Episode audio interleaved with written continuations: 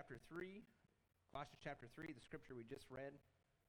We're going to be looking, as I said, at three different groups, three different relationships the family, the home, husband, wife. And just a quick clarifier if you're a husband and wife, that is a home, that is a family. Uh, children can be added to that, make the family bigger. But husband and wife, you are family, you are home. Then there is parent child relationship, and then the employer employee relationship, or in here, as we see master slave. And we'll get into, again, that in our study a little bit, and then as we get into Philemon after this book of Colossians. But first, we want to look at couples. Couples in Colossians 3 18 and 19. And let me encourage you, since we actually have people here, this is the time to refrain. I know we're doing the elbow bumps right now. When we're talking about cu- couples, husbands, wife, now's not the time for an elbow bump. Okay? One of these chicken wings, you want to refrain from that. Let me just save your marriage, you know, from somebody sleeping on the couch today. So refrain from the elbow bump during this portion as we talk about, or even when we get to parents, children. You're like, yeah, right. Um, so first, let's look at husbands and wives. Colossians 3, 18 and 19. Husbands and wives. Wives, submit to your husbands as is fitting in the Lord. Husbands, love your wives and do not be harsh with them. How should a Christian married couple act towards each other? Generally speaking, what would set a Christian couple apart from an unsaved couple? What would set them apart? In this culture, as in our, our, our day today, two things need to be true in a Christian home, at the minimum. Wives need to submit, husbands need to love. These words, of course, need defining. The wife is to submit, to place herself under the leadership of her husband. Why? Because she's inferior? What's the obvious answer to that? No. Paul, who wrote earlier, earlier, before this, in Galatians 3.28, there is neither Jew nor Greek. There is neither slave nor free. There is no male and female, for you're all one in Jesus Christ. It's not inferiority. Because in Christ, there is equality, not just between husband and wife, slave, master, but even between the races, which somehow this got lost for centuries. And people thought another race was less than something else, and they could be three fifths something because they're not full. And this got lost. But in the Lord, men and women, races, we're, we're equal in the Lord. When male and female were created, man was created and then female. Eve was created to do what? To obey the women will of her husband? No. What was she created to do? To help her husband complete the task God had given him. Because uh, realize man can't do this alone. Not only can't he do it, which every man here ought to say amen, right? We know we can't do it alone. It's not good for them to even try to do it alone. Man can't do it. It's the first time we see in Scripture. It's not good. He needs something else. And the gift God gave mankind was the woman. Help man fulfill the task God has given him. And then in Genesis 3, we see everything fall apart. When they took the fruit and they disobeyed God, it destroyed relationship between God and man. It also destroyed the relationship between husband and wife. In Galatians, I'm sorry, in Genesis 3, we see that uh, 316 during when God's handing out these punishments, he tells to the woman, to Eve, you will want to control your husband. Instead of now you working together, now you're going to want control, and your husband, he will dominate over you. This tug of war begins. Eve is not a helper, but a conspirator. The husband doesn't need help. I don't need help. I'm going to dominate, I'm going to rule. And now this tug of war begins. No more synergism, because sin has entered the home. So this divide takes place. We see this today, don't we? We hear this phrase that somebody is wearing the pants in the family. It's husband or wife. Sometimes now it's the child. But somebody has wearing the pants in the family. This is tug of war.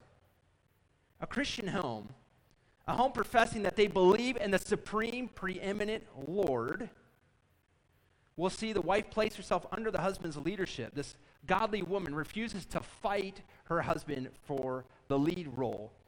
Instead, she fights to support her husband by becoming the helper God intended her to be in the first place. Not because she's inferior, because guys can't do it. We need help. Why would a wife do this? For two very clear reasons. Number one, God commanded it. Pretty simple. He commanded it here. You claim to know Jesus, do what he says. Secondly, God modeled this. God modeled this. God the Father sent who to earth? The Son. And when the Son came to planet Earth, whose will did he do? His own? Whose leadership did he place himself under? The authority of the Father. In, in John 6 38, Jesus said, I have come down from heaven not to do my own will, but the will of him who sent me. Is, that, is Jesus inferior now? Is he less equal? Does he have a just a disparaging role in the relationship of the Trinity? No, we, we would never say. In fact, the disparaging role often becomes the Holy Spirit, the, first, the forgotten God. But we never think of Jesus as disparaging because he followed the Father's leadership. And you could say, well, it's because, you know, he's following the Father. The Father's perfect. Look what I, for wives, like, look what I got to follow. Huh? Remember, no elbow nudge at this time. Look what I got to follow. If you had to follow what I had to follow, it'd be harder to submit. Was the cost not great for Christ? When he submitted to the leadership of the Father, was it not great? Would you go to the cross if your husband told you to? I promise you, it's for the good of the entire world. Well, I don't think so. You can go. You go get on that cross. But the son submitted. What did he pray in the garden? Not my will, yours be done. God commanded this, God modeled this. But what if my erring husband asks me to do something unbiblical? Do I have to submit when they're asking me to do something biblical? What's the, what's the obvious answer? No especially in this pagan culture where maybe the husband wanted to take the wife to the temple to worship, sometimes in pagan ways, well, all times in pagan ways in a pagan culture. If it's not biblical, you don't have to submit. That's why it says in this text, how does it say it? Wives, submit to your husbands as is fitting in the Lord, as is in a proper manner in the Lord. Wives want to show the world that Jesus lives in you, want to show the world that you are seeking the things above. Place yourself under the leadership of your husband. Now, husband, time to wipe the smug smile off your face because your time's coming. Right? You're to love your wife. Ephesians 5:25 adds in this caveat, husbands love your wives as Christ loved the church and gave himself up for it. Jesus submitted, placed himself under the will of the Father by giving himself up for the world. Husbands, love your wives like Jesus submitted his will to the Father and gave himself up for the world. Husbands, how are you to love your wives? Just like Jesus loves you, like he loves the church. How does Jesus love you? How does he love you? He came for you when you were an enemy. He died for every single one of your sins. How many times has he forgiven you? Has Jesus been harsh to you? Have you felt his anger and his wrath? How many times has he let you down? How did Jesus serve? How did Jesus give? How did Jesus care? I mean, he loved unconditionally. Husbands, does this sound like you? Now, this text here, if I'm going to be honest with you, Ephesians 5.25 and this text here in Colossians 3 are some of the few commands that give me the biggest gulp in my life. When I'm doing premarital counseling and we walk through this text, I'm like, oh, making disciples, going into all the world, this to me is harder. If they just said, love your wives like you feel like you should, sure. Love your wives because you married somebody better than you deserve. Whew, sure. Love your wives like Jesus loves the church. Lord, I don't know if I can do it. I mean, I fail and I fail and I fail and I fail. My wife's here and I, and I know I fail and, and I want to. That's like crash and burn every day. In some aspect, I'm not loving her like Jesus loves the church. God help me. God forgive me. God forgive us. Because I get selfish. I get occupied with my own goals, my own desires, my own wants. Unconditional love is flies away. We are to love. We're not to be harsh or embittered towards our wives. Didn't you get what you want today, weren't appreciated like you think you ought to have been. How often do you show Jesus the appreciation he deserves? How harsh is he with you when you're not? Is he not loving? Is he not kind and compassionate? Is he not forgiving? He still loves us. Men, love your wives. Love your wives. One author said of the Christian couple, husband and wife, the husband is to reflect the unconditional, authoritative love of Christ in relation to the wife. The wife is to reflect the church's submissive respect for Christ in relation to her husband. In both aspects, husband and wife reflecting Jesus. You want to set yourself apart from the unsaved couples around you?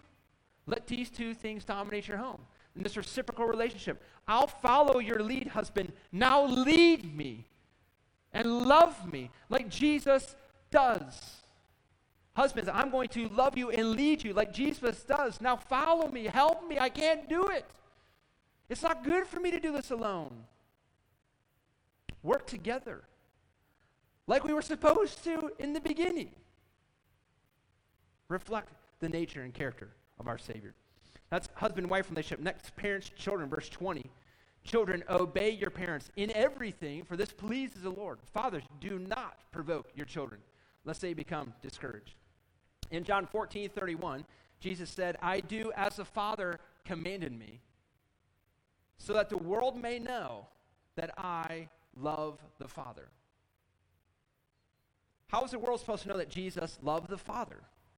He did what the Father asked, he obeyed. Obedience. And obedience not just in the menial task, take out the trash.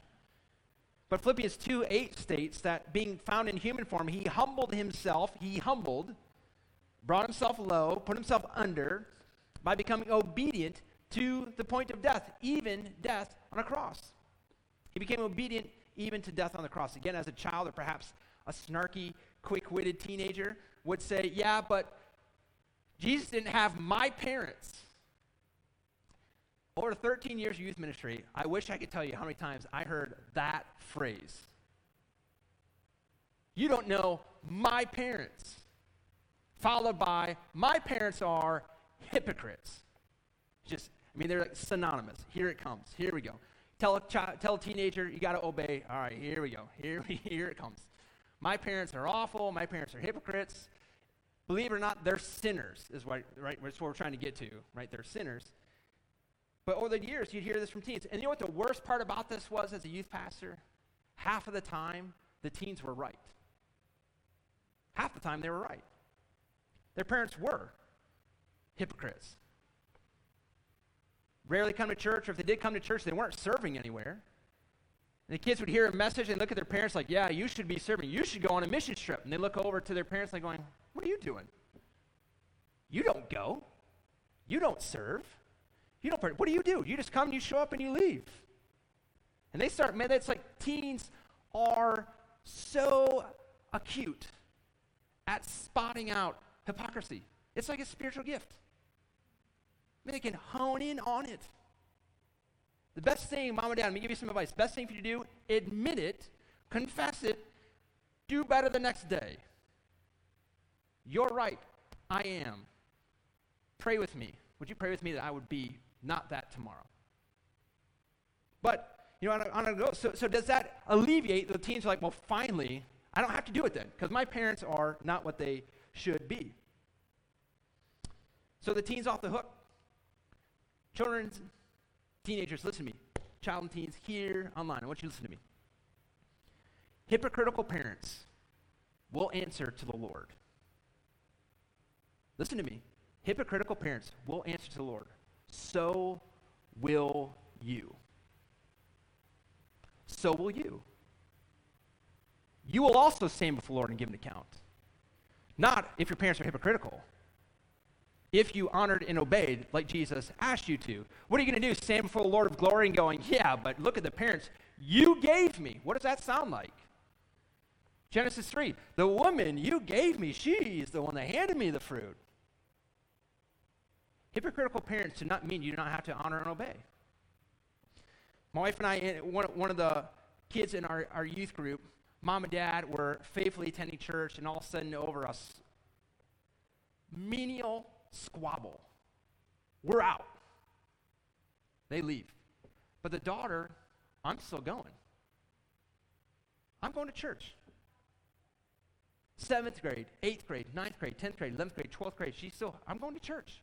Parents would drop her off for Sunday school, pick her up after Sunday morning service, drop her off for Sunday night, pick her up after service, drop her off Wednesday night, pick her up, wouldn't down the doors. I can't believe they did that to us. Wouldn't come to church. She goes to college, and it's like, I want to serve. She gets plugged back into the youth group. She's serving as a youth leader, discipling teenagers. After two, three years, guess what happens to the parents? They realize she's for real. And mom and dad realize, I want a dose of what she has. I remember we're sitting down with them, her and her parents at the table. We're sitting down, we're eating, and they're going, What? Come to church. Yeah, but you know what happened seven, eight years ago? I don't care. I don't care. Forgive like Jesus forgives you. Can you do that? Your daughter is growing. What? Look at her life. Beautiful. Example of a godly woman. Follow her example. Be faithful. Come, serve. Plug yourself in. Stop being so selfish. Guess who started coming? Mom and dad. But it's through the example of their daughter, teenagers, children. If your parents are hypocritical fakes, and you know it, show them by the way you live what it looks like to truly follow Christ. Show them, obey them, honor them. Live for Jesus at all costs. Parents, you're not off the hook. He says here in verse 21 Fathers, you're not to provoke or discourage your children. The word fathers in verse 21 can be translated as parents. It is in Hebrews 11. It can be translated that way, but the majority of the time it means fathers. So either he's saying both mom and dad, or he's just directing at dad, who are often, is it not the case in most Christian homes? Dad is not the spiritual leader of the home. It should be, but oftentimes it's not. So maybe he's, he's getting at that. You know, it's the wife's job to raise the children. Uh, no. Work together. Work together. And so maybe he's just getting at dads. I, either way, don't discourage your children. One commentator said of this discouragement parents' refusal to allow children to be people in their own right instead of carbon copies of their parents or their parents' fantasies. Ever see that? Parents want their fantasies for a child. You're like, what are you doing to your kid? Children treated like this can become discouraged or dispirited. Allow God to shape and mold your child. Do not expect them to be what they are not. Don't expect, don't give and place upon them some burden, some unrealistic expectation. Guide them, shape them, mold them, lead them, prepare them. Then when it's time, let them go. Relax. By the time they're 18, they should be prepared. Do your job. Next, we see work. Verse 22 Bondservants, obey in everything those who are your earthly masters, not by way of eye service as people pleasers, but with sincerity of heart, fearing the Lord. I'm not going to spend long in this section on slavery. I will, however, address slavery in Colossae. The book of Philemon was written to people in Colossae, it's written to Philemon Colossae, who was a slave owner. There's a man named Onesimus, who you'll see in chapter 4 of Colossians, who's going to be sent back to Philemon, his owner. There we will address. So when we're done with Colossians, we're going to get right into Philemon. We will address this issue. But for the time being, for respect to this text, we come back to this. I want you to know there are a couple things you need to know. First, in the Roman world, in the Roman cities and provinces, about one third of the people in each Roman city was a slave. And typically, you found yourself to be one of two people the slave owner or the slave. Now, there are outliers, right? There might have been a blacksmith who had his own job and he was just with himself and he didn't have money to have, but it's typically you're the slave owner or the slave. And Paul is going to be speaking how to reshape the thinking for these two people, slave owner and the slave. If you have been raised with Christ, how should we be treating one another? He's going to address this. If they should have had slaves, Christian masters, we'll get into when we get to Philemon. But first, let's look at this because we'll, again, we'll talk about the ethics. But first, how does Paul reshape this? So, if you find yourself being part of that one third and you're one of the slaves, how should you follow your master? How should you follow him? What should, how should you listen to him? Paul says you ought to work your tail off. Work your tail off. Because your master isn't your master. If you're a slave, who's your real master? Jesus. That's your true master. In fact, Paul uses the same word of himself. I am a slave. You'll see in Scripture, they, they dampen it down a lot of times, say, I'm a bondservant. Yeah, I'm a slave of Jesus. Slave. That's what I am. We are slaves. He's the master. We do it, he says. Why do you do this? Because verse 23 so you work heartily as for the Lord, not for men, knowing from the Lord you will receive your inheritance as your reward. You are serving the Lord Jesus. Even though you find yourself maybe born into an awful situation, you can make a difference. How?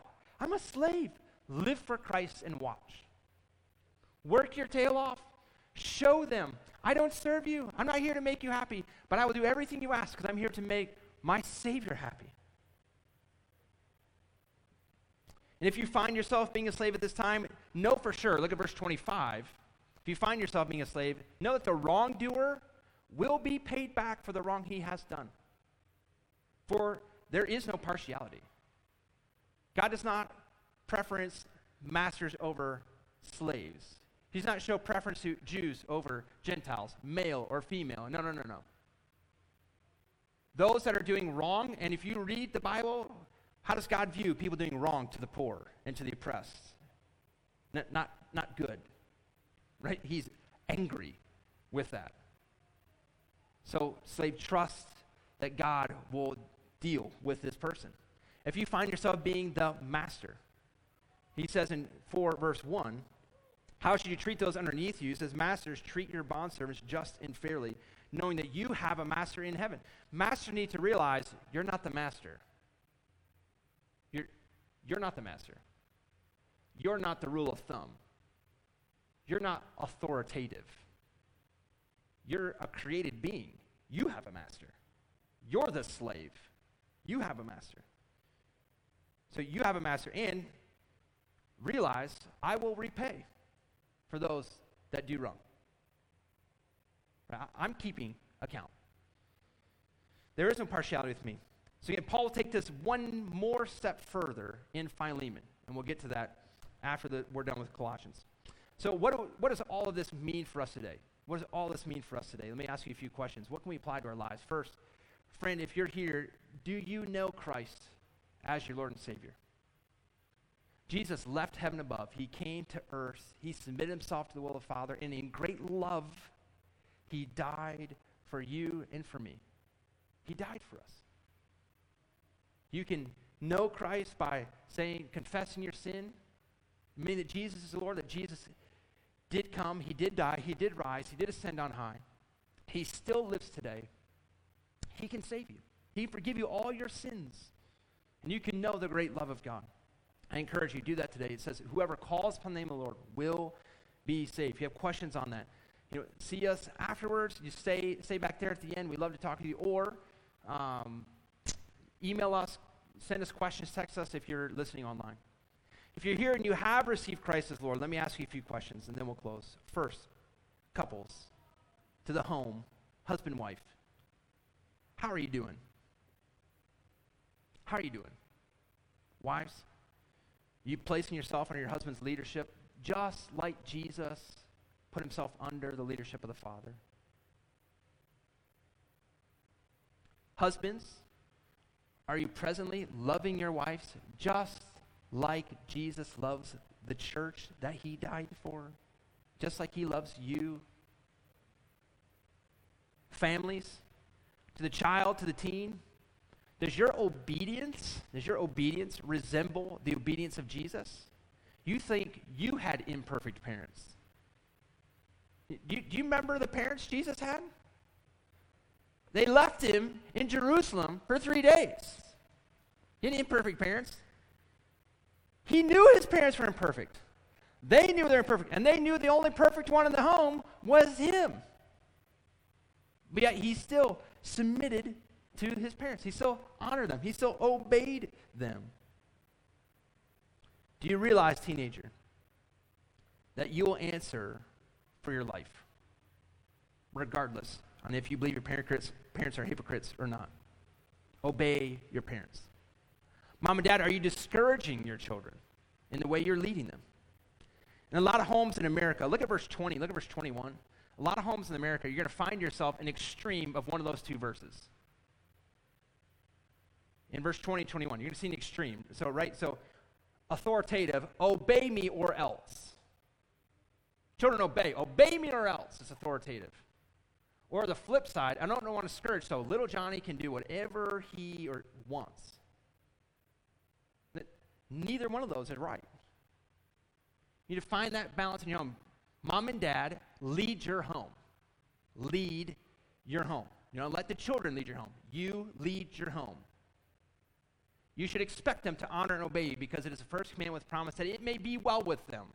If you want to be well with your children, teach them now. Honor and obey. Not because you're right, not because you're perfect, but because it's good to God. It's going to help you in that process if you are willing to confess your sins along the way and you repent and you be open that daddy and mommy messed it up this time. But it's, it's the one, right? It's authoritative, or little Johnny can do whatever he wants. No, he can't.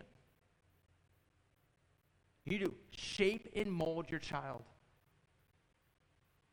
Help them, lead them, guide them, show them your example, show them by your example how to live prayerfully, seek their best. So find that balance in your home of what that looks like. We need to give our child freedom as time continues to go on because they have to be their own person and they, we want them to be in the Lord, faithfully following Him. So they're going to have to start making some of their own decisions. They're going to have to start making mistakes. You're going to have to watch it, it's going to be painful. Love them, care for them, pray for them, guide them, shape them, mold them. Lastly, work. Praise God, we are not living in a country where a third of the people are slaves. At the same time, Christian, you may think that your boss is the worst. You may hate your job, and your fellow employees may line up with, yeah, you're right. He is the worst. She is the worst. If you claim to know Christ, if you believe He is supreme, stop complaining. Work your tail off. Not for eye service, not for promotion, not because you think it's going to help you along the way, but because your master is in heaven. You do your work for the Lord, period. You do your work for the Lord, period. When you get up and you get out of bed and you're leaving your door, I'm doing this work for the Lord. We're like, well, I'm not a pastor. Our job is the same. Christian, our job is the same. What did he tell us in 317? Whatever you do in work or deed, do everything in the name of the Lord Jesus Christ. You're a plumber. You're not a plumber. You're a Christian plumber. I just happen to be a Christian pastor. Do your work for the Lord. We have the same tasks. We have the same 24 hours, seven days a week. It's for the Lord or it's not. That includes your job, that includes mine. It's for Him or it's not. Do your work for the Lord. Let's bow for word of prayer. Lord, help us. Help us. Help me. Lord, as we look at this text and we see all the great things we have in Jesus because we've been buried with Him, we've been raised with Him. We're to seek and we're set, and Lord, we, we long to put away and put to death and put on, and to have homes that are reshaped, that look and model the relationship of God with the Father and the, the Son with the church. We long to have a redeemed home. But dad gets selfish. Mom wants to lead. Children are pointing fingers. God, help us, whether child, teen, mom, or dad. Help us to repent and submit to you today. That today, the last 12 hours we have of this day, we would reflect you in our homes. For those at work, Lord, we praise you that there's not slavery abounding in our country, although there still is slavery going on here. There's still slavery going on in the world. And Lord, we beg you to help this end.